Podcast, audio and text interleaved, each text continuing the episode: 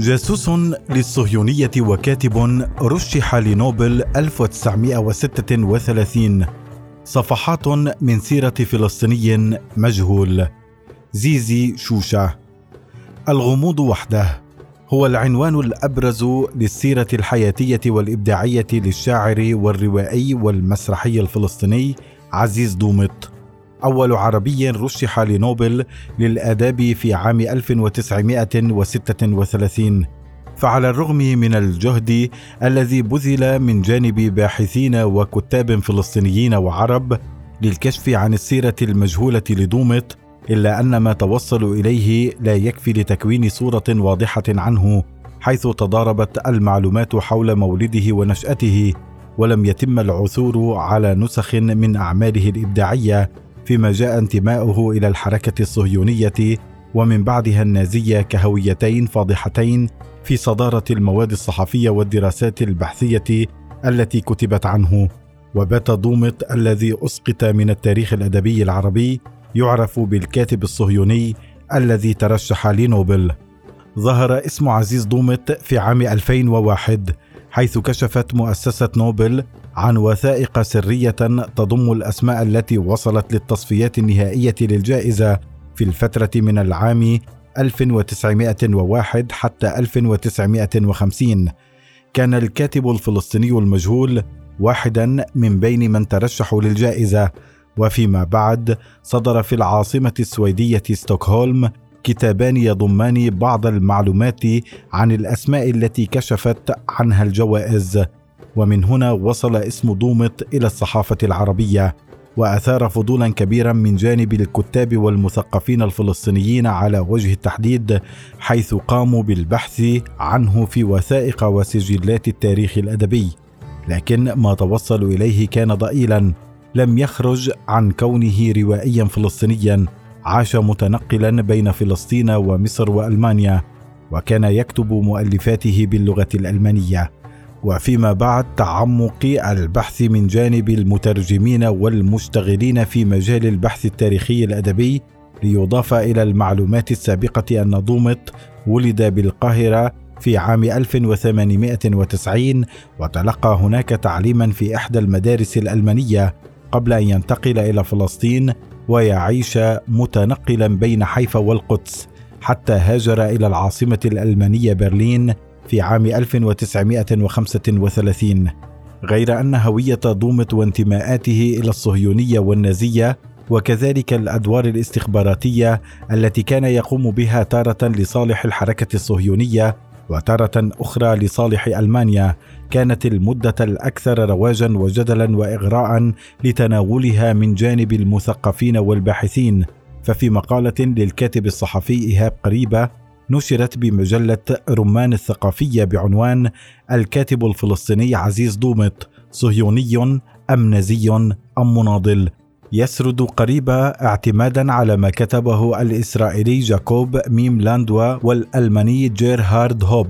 مقتطفات من سيرة دومت وتقلباته بين الصهيونية والنازية ثم يتساءل عن موقفه من هويته الفلسطينية والعربية. محاولا إيجاد ثغرة للدخول منها والتأكد على أنه كان مؤمنا بهويته العربية. ويمكننا من خلال ما توصل إليه إيهاب قريبة عبر ترجمته لما كتبه الإسرائيلي والألماني أن نكون رؤية خاصة بنا عن هذا الكاتب الغامض. بداية علينا أن نقول أن الوصول إلى سيرة حياة مكتملة لعزيز دومط هو أمر أقرب إلى المستحيل. فالرجل كان كثير التنقل وكان يقوم بأدوار استخباراتية هي عمله الحقيقي وفي الظاهر كان روائيا ومسرحيا وشاعرا. لم يقرأ له أحد سطرا شعريا أو فقرة في رواية بل إننا لم نعرف اتجاهاته الأدبية لكننا عرفنا أن مشروعه الأدبي إن جاز لنا أن نسميه مشروعا كان مكرسا لخدمة الحركة الصهيونية والترويج لما سماه هو حلم تل أبيب وهو مقال صور فيه بحسب إيهاب قريبة المدينة الناشئة كيوتوبيا يعيش فيها اليهودي مع الفلسطيني جنبا إلى جنب. الأمر الثاني هو أن عزيز دومت كان مفتونا بالثقافة والحضارة الغربية وكان يرى أن تقوية دعائم الحركة الصهيونية في فلسطين سيجعل من وطنه حلقة وصل بين الشرق والغرب ومن ثم تنتقل مقومات ومظاهر الحضارة الغربية إلى فلسطين ويصبح وطنه مثل تلك البلاد التي يعمل عندها جاسوسا ضد بلاده التي لا تريد أن تفهم عبقرية الغرب المستعمر. اختار دومت أن يكون ابنا برا للصهيونية حتى أن حييم ويزمان رئيس الحركة الصهيونية قد كلفه بالترويج للصهيونية في أوروبا وجمع التبرعات لشراء الأراضي الفلسطينية وكان صديقا لألبرت أينشتاين الذي دعمه هو الآخر فيما يطمح إليه من تأسيس اليوتوبيا الصهيونية الفلسطينية. بعد سنوات بذل فيها دومت الغالي والرخيص من أجل ترسيخ الحركة الصهيونية في فلسطين نجد أن الرجل يتحول إلى النازية ويعلن أنه نال اضطهادا كبيرا من جانب اليهود وأنه الآن يعيش بحرية في ألمانيا. ومن الواضح بل من المؤكد أن ضومت الذي هاجر إلى ألمانيا عام 1935 وتزوج هناك وعمل مترجما بوزارة الخارجية وإذاعيا في الإذاعة العربية ببرلين. من المؤكد أنه وجد أن مصلحته في تلك الفترة أن يعلن معاداته لليهود حتى لا يحدث تضارب في الأجندات ويتم الزج به في إحدى معسكرات الاعتقال النازي وفي ألمانيا. وتحديدا في حقبة العشرينيات حقق دوموت نجاحا أدبيا كبيرا ومثلت الكثير من رواياته التمثيلية ومسرحياته على أكبر وأهم مسارح ألمانيا وقد امتدت شهرته إلى فيينا والنمسا. لكن الملفت والمربك في آن أن دومت ذو الانتماءات الصهيونية كانت مسرحياته تدور حول شخصيات عربية وإسلامية مثل ابن سينا والملكة الأشورية سميرة ميس وفتاة من الفيوم وله رواية مسرحية بعنوان والي عكا تم عرضها في فلسطين ومسرحية أخرى بعنوان آخر بني أمية.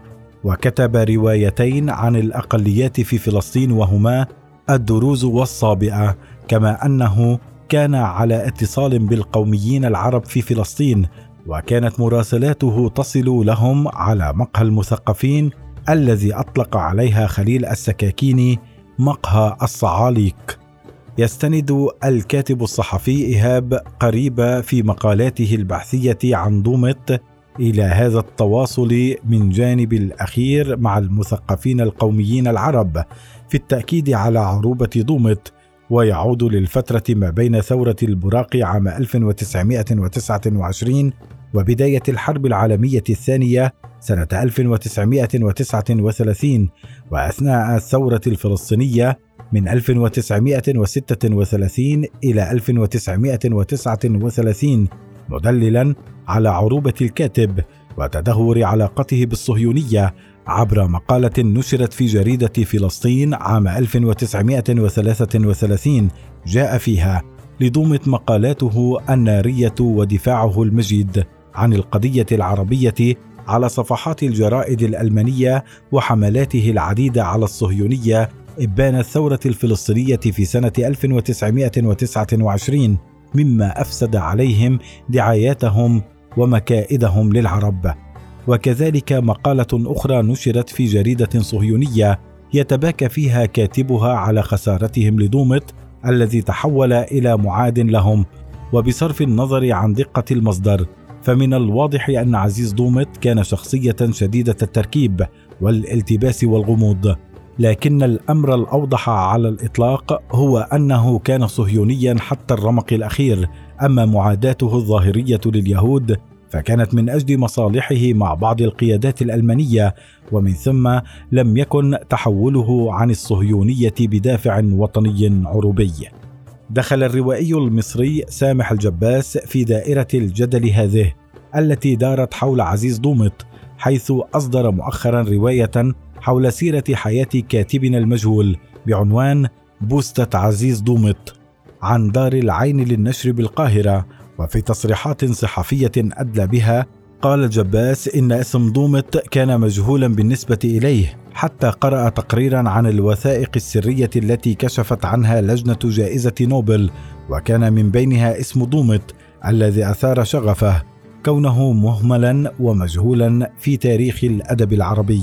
ثم قام الجباس على مدار عامين في البحث فيما توفر له من وثائق وكذلك قام بترجمة بعض المواد الأجنبية التي دارت حول دومت حتى رأى أنه جمع مادة يصلح أن يبني من خلالها رواية عن هذا الرجل بجانب اعتماده كروائي على التخيل وإلا تحولت الرواية إلى عمل بحثي. عندما نطلع على رواية سامح الجباس عن عزيز دومت ربما تراودنا هذه الأسئلة. لماذا لم يكتب هذا الروائي عملا بحثيا عن دومت هل السيرة المجهولة لهذا الروائي كانت في حاجة إلى رواية أم إلى عمل بحثي في البداية؟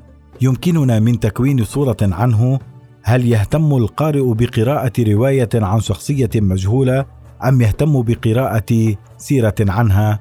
جاء طرح هذه الأسئلة منبثقا من بناء الرواية الذي اعتمده الجباس. والأمر الآخر أن الروائي الحاصل على جائزة كتار للرواية في دورتها الأولى لم ينجح هو الآخر في كتابة سيرة مكتملة. نستطيع من خلالها أن نخرج بصورة واضحة عن الكاتب الغامض. الرواية منقسمة إلى قسمين. أحدهما يتناول تاريخ إحدى الجمعيات السرية التي تأسست في عشرينيات القرن الماضي في مصر وهي جمعية القمصان الزرقاء التابعة لحزب الوفد. في مقابل جمعية القمصان الخضراء التابعة لحزب مصر الفتاة. أما الراوي فهو أحد المنتمين إلى الجمعية الأولى وهو مجهول الاسم ويحتوي القسم الثاني على مقتطفات من سيرة حياة عزيز دومط وثقتها إحدى الجاسوسات التي تجولت في بعض بلدان الشرق لتجميع معلومات عن الكاتب العربي الذي رشح لنوبل. وكانت مصر محطتها الأخيرة وهذه الجاسوسة الشخصية المتخيلة تلتقي بالاسم المجهول في مصر وفي لقائه الأخير بها يسرق منها المفكرة قبل أن تذهب بها إلى وطنها لندن.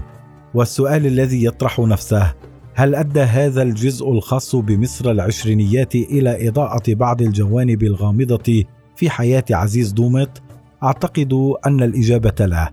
فثمة انفصال كبير بين القسمين. هل كون عزيز ولد في مصر سببا كافيا لإقحام هذا القسم الأول في الرواية؟ لقد مثل هذا القسم الخاص بمصر عبئا على الرواية حتى أن القارئ يخيل له أنه أمام روايتين مختلفتين ولم ينجح تخيل الكاتب أو الحيل الروائية في إخراج عمل روائي متماسك عن هذا الكاتب الذي لا يعرفه أحد. ثمة معلومات ضئيلة عن عزيز دومت انفرد بها سامح الجباس وهي تلك التي ذكرت على لسان الجاسوسة هيلن ومنها أن الأكاديمية السويدية اختارت 28 اسما للترشيح في التصفيات النهائية واحتل عالم النفس سيغموند فرويد المرتبة السادسة عشر. فيما احتل اسم الأديب الفرنسي بول فاليري المرتبة الثامنة لكنه لم يحظى بثقة الأكاديمية السويدية. أما اسم عزيز دومت فقد احتل المرتبة الأولى ورشحه للجائزة أستاذ الأدب العربي بالجامعة الأمريكية ألف خا خوري.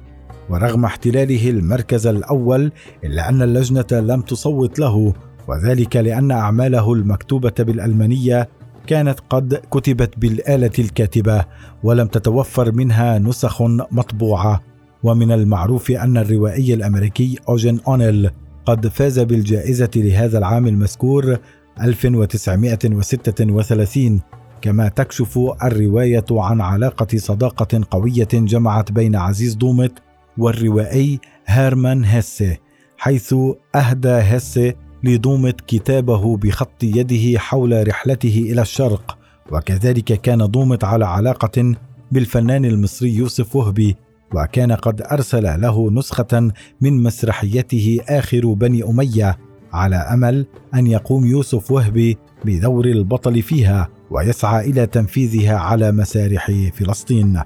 ووفقا للجباس توفي عزيز دومت سنة 1934 في ألمانيا الدولة الألمانية نظمت له جنازة رسمية مهيبة شاركت فيها شخصيات ذات مراتب عالية في الدولة كما شارك ألف عسكري ألماني في الدفن وأطلقت ثلة من الحرس الألماني إحدى عشر طلقة تحية له. وبعدما وصل الخبر إلى الحاج أمين الحسين في القدس أعلن الحداد ثلاثة أيام في فلسطين إكراما لعزيز دومت.